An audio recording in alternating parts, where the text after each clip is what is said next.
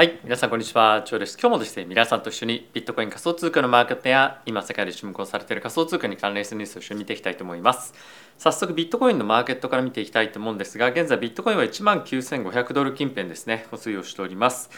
少しですね、じわっとここ最近少し拡大してみるとよくわかるんですけれども、マーケットがこの大きな、下髭っていうんですかね、これが出てから、じわっと上がってきてはいるような感じなんですけれども、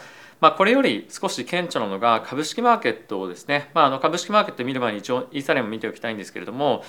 こちらもそこまで大きな動きっていうにはなってはないんですが、若干ちょっとじわじわ上がってきてる感じはマーケット全体としてはあるんじゃないかなと思います。で、判断をいろいろとする前に見ておきたいのが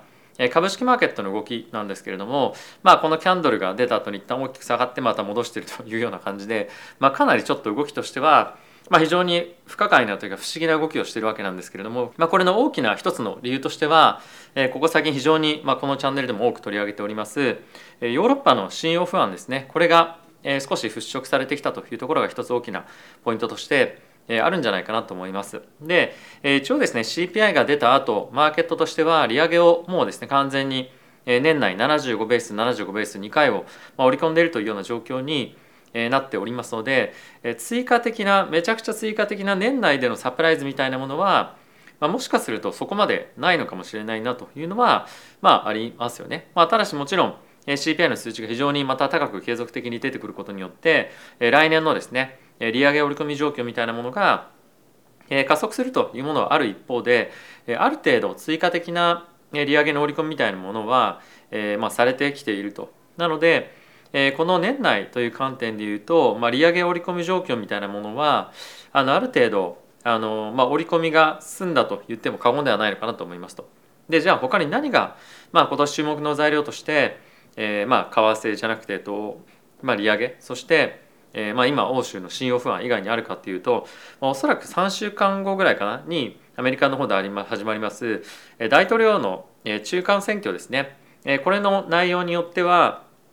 かなりマーケット動く可能性はあるんじゃないかなと思いますと。で、単純にどっちが共和党民主党どっちが勝ったとかっていうところよりも、その後の大統領から発表される方針ですとか、そういったところに大きな影響を受けるんじゃないかなと思うので、一旦はそのあたりも含めて若干ちょっと反発をしていきそうな雰囲気は株式マーケットも含めあるんじゃないかなというふうに思ってますと。なので短期的にこのような大きなキャンドルが出ているので、下髭が出ているので若干ちょっと底打ち感というのが短期的に出てきているような状況かと思いますと。で、それを反映してからですね、一応今の10年債の国債に関してもちょっと頭打ち感が出てきているというところに加えて、2年債も同様ですよね、4.5% というところをまずは年内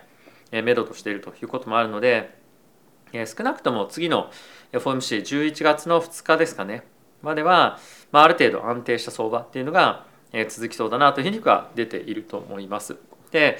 その一方でクリプトへの注目みたいなものが非常に薄まっているというのは、実際ツイッターのタイムラインも含めて見てみると、正直あると思うんですよね。じゃあそれが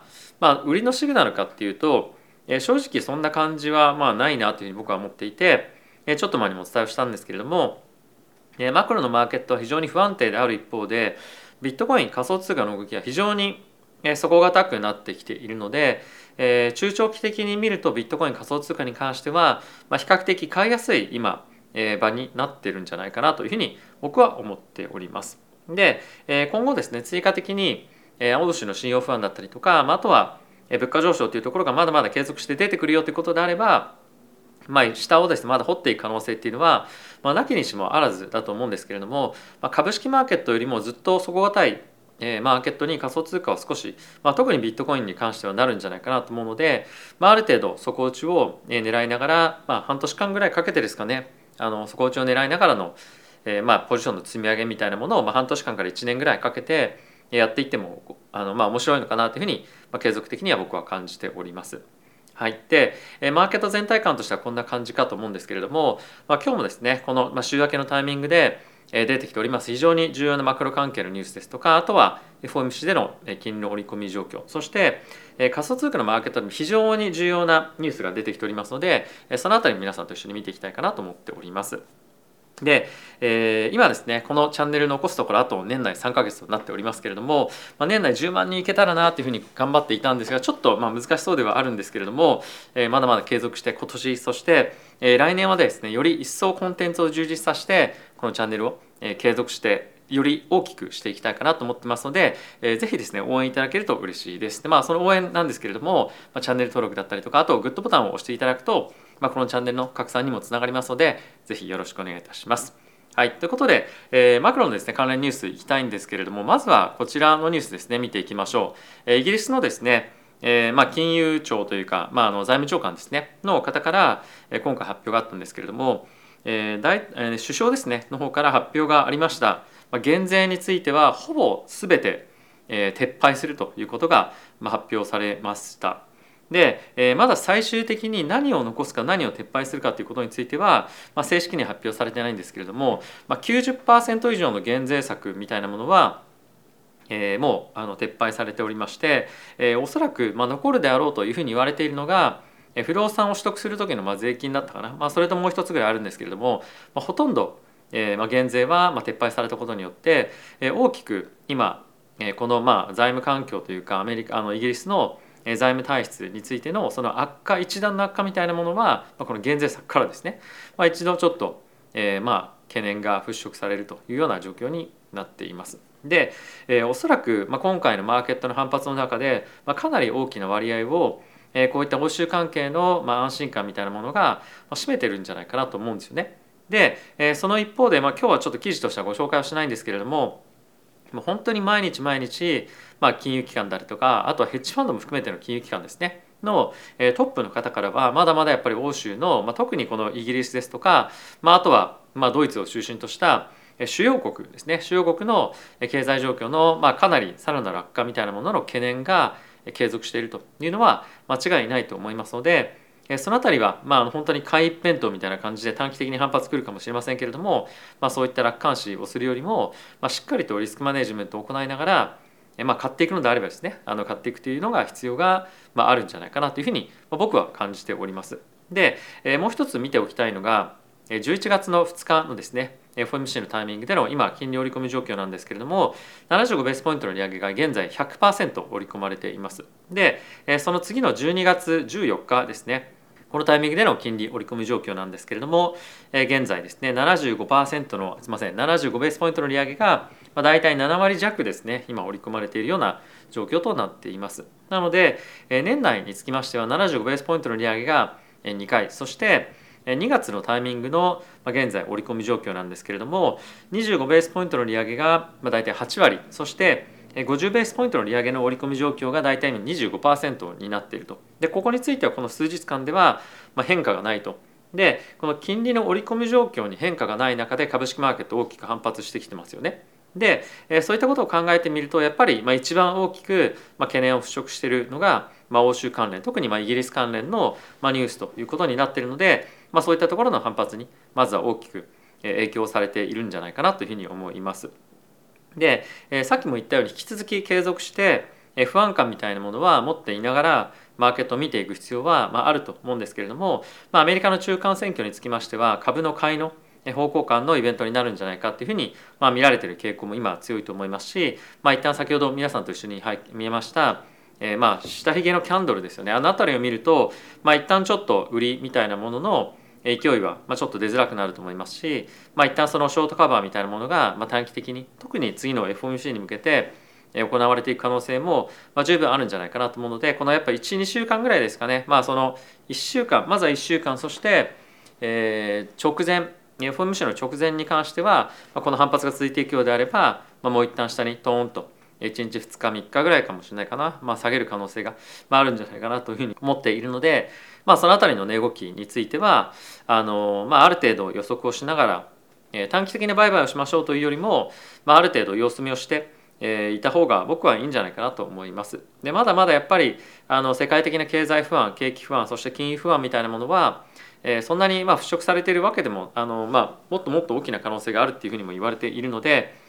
ここが買いのイベントっていうよりも本当に短期的にやるっていうのの前提であればいいんですけれども、楽観的に株価を買い込むみたいな相場ではないと思うので、そのあたりは、勘違いしないでというか、そういう心づもりで挑んだ方がいいと僕は思います。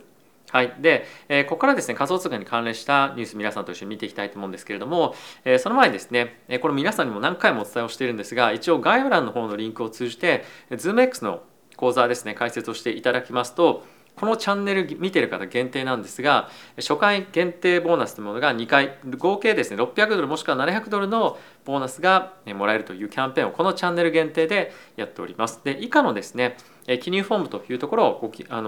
ご覧にいただくと、今回のキャンペーン規約とかっていうところも書いてあります。で、あとはですね、ちょっと皆さん混乱されていらっしゃるのがボーナスの受け取りなんですけれども、特典センターというところから受け取っていただければと思いますので、ぜひですねこの機会に、しかも2週間後にはもう FOMC 来てしまいますので、そういったところに向けてこの特典ボーナスを使っていただくことで、自分の資産を痛めることなく取引できるということもあるので、ぜひですね使っていただければと思っております。はい、ということでまずはこちらのニュースから見ていきましょう。マスターカードがですね、銀行ですとかそういった金融機関に対してクリプトのトレーディングをですねするようなサポートプラットフォームを提供しますと。で、これつまり何を言ってるかっていうと、今の説明だとちょっと分かりづらいかもしれませんが、パクソスというところとですね一緒にパートナーシップを組んで、セキュリティですとか、そういったいわゆるそのバックオフィスというふうに言われるような取引をした後に必要になる、もしくは取引をする前に必要になる、そういったコンプライアンスですとか、そういったところの業務をマスターカードが提供するということになってきております。で、こういった業務については結構ですね仮想通貨関係の会社が提供している、このパクソスもそうですけれども、というところも多かったんですが、やっぱりですねいろいろといろんなそのコンプライアンスだったりとかペイメントだったりとかの機能がですね非常にやっぱりアメリカ国内では、もしくはそのグローバルでもそうなんですけれども、決済を抑えているところが非常にやっぱ強かったりとかもするので、こういったマスターカードですとか、ビザもそうですよね、あとは諸々の金融機関がカストディーサービス、これは資産預かり業務とかですねを仮想通貨関連の企業に対して提供したりとかっていうこともしているので、仮想通貨関連の企業だけがこの分野で非常に大きくビジネスをしているというような状態よりも、今はこれまでの金融を支えていた企業がどんどんいろんな仮想通貨関連の企業とパートナーシップを組んでビジネスを拡大させていっているというような状況に今まさにあるというような感じですよね。で、これについては今後も加速度的にもっとビジネス自体大きくなっていくでしょうし、もっと大きな金融機関だったりとかがこういった分野に参入してくる、もしくは仮想通貨関連の企業を買収をもっとしていくみたいな感じのことが今後起こってくると思います。もしくは、ある程度時間が経ったことによって仮想通貨関連ブロックチェーン関係の企業が大きくなって、彼らが従来の金融機関だったりとか、こういったペイメントサービスの会社を逆に買収するみたいなことも、あると思うんですよね。で、今ですねこの大きな企業たちが仮想通貨関連の企業を買収しきれてない理由については、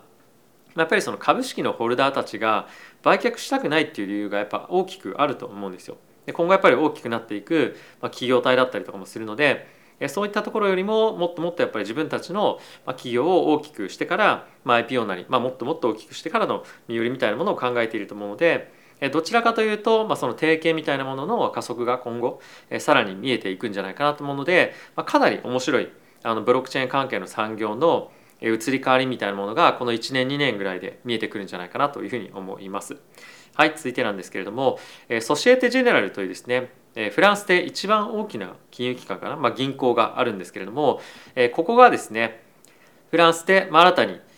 免許、承認をですね受けて仮想通貨関連のビジネスをですねやっていこうということを今試みているということですね。で、これと同時に BNP パリバという銀行もフランスにあるんですけれども、こちらも同様の動きをしておりまして、フランスでのですねブロックチェーン関係のクリプト関係のすいませんちょっと携帯が鳴りました。はい、ビジネスへの参入みたいなものが、また加速をしていると。で、これは先日、ちょっとあまり表に出てない話ですよということで皆さんにご紹介をしたんですけれども、今本当にクリプトの分野に対して既存の金融機関がどんどん見えない形で参入していってるんですよね。で、ある程度こういった免許とか承認とかっていうものを得られた形である程度基盤が整えば、自分たちの看板をメインに出してどんどんこのクリプトのビジネスに対して参入していくってこともあるんじゃないかなと思います。その一方でやっぱりそのクリプトってちょっとうさんくさい、危ないみたいなイメージがあると思うので、そういったものが払拭されるまでは、別の看板をですね表に貼ってビジネスをしていくということを、まだまだ継続してやっていくんじゃないかなと思うので、このあたりの移り変わりみたいなものは、いかにクリプトのブロックチェーンの産業が、社会に対して受け入れられてきているかっていうところのサインになると思うので、そういった観点でもこういったニュースを追っていくと面白いのかなというふうに思っております。はい、続いてなんですが、北朝鮮のですねラザルスっていうんですかねというハッキングのグループが、日本のクリプト関連の会社に対して、ハッキングをですね試みているということがニュースとして出ていました。で、これは当然なんですけれども、クリプト関係の会社の、日本だけじゃなくてグローバルに対して、継続的にこの北朝鮮のハッキング集団っていうのは、どんどん攻撃をしているんですよね。で、非常に記憶に新しい大規模なところで言うと、アクシーインフィニティの、あれはなんだっけな、あとディファイプラットフォームっていうのかな、浪人っていうところがあったと思うんですけれども、そこがハッキングされたりとか、あとハーモニーっていうところもここに確かやられてたと思うんですけれども、そういったプロトコルが大きくハッキングの被害を受けていて、今回日本の企業も何かしらのターゲットにされていますよと。で、フィッシングだったりとか、あとはそのソーシャルエンジニアリングアタックっていうふうに言って、直接的にハッキングっていうのに加えて、あとはその人々に対してよく DM 送ったりとか、なんか変なジャンクメール送って、それに人々が引っかかることによって、お金を自分たちのウォレットからですね抜かれてしまうみたいなことが、今起こっていることなんですけれども、結構ですねこれについてはメタマスクからメタマスクというところから、いろんなそのメールが送られてきたりとか、あとオープンシーも結構ありますよね。なので本当に怪しいメールがいっぱい日々来ると思いますので、そういったメールは、触らないのが本当に一番だと思います。で、本当に自分たちが何かしらアクションを起こさなければいけない時っていうのは、彼らからその何かしらのメッセージが来るっていうよりも、多分自分で気づくと思うんですよね。この、Web3 というかこういったクリプト関係のプラットフォームっていうのはあまりそういったメッセージングを送ってくるとかっていう今ファンクションがそもそもないので、そういった機能自体がないと思うんですよ。なので何かしらその問題を自分で気づく、もしくはその誰か友人とかに教えてもらうまでは基本的にはノーティスは来ないということだと思うので、もしそういうメールが来たら、フィッシングであろうというふうにまず疑いを持って取り組んでいただくというのがいいんじゃないかなというふうに思っております。はい、続いてなんですけれども、 FTX の CEO のですねサムさん、アフロ通称アフロというふうに呼ばれてますけれども、彼がですね現在今アメリカのテキサス州でインベスティゲーション、これ日本語って何て言うんだろう、調査かなを今受けていますと。で、これの背景としましては、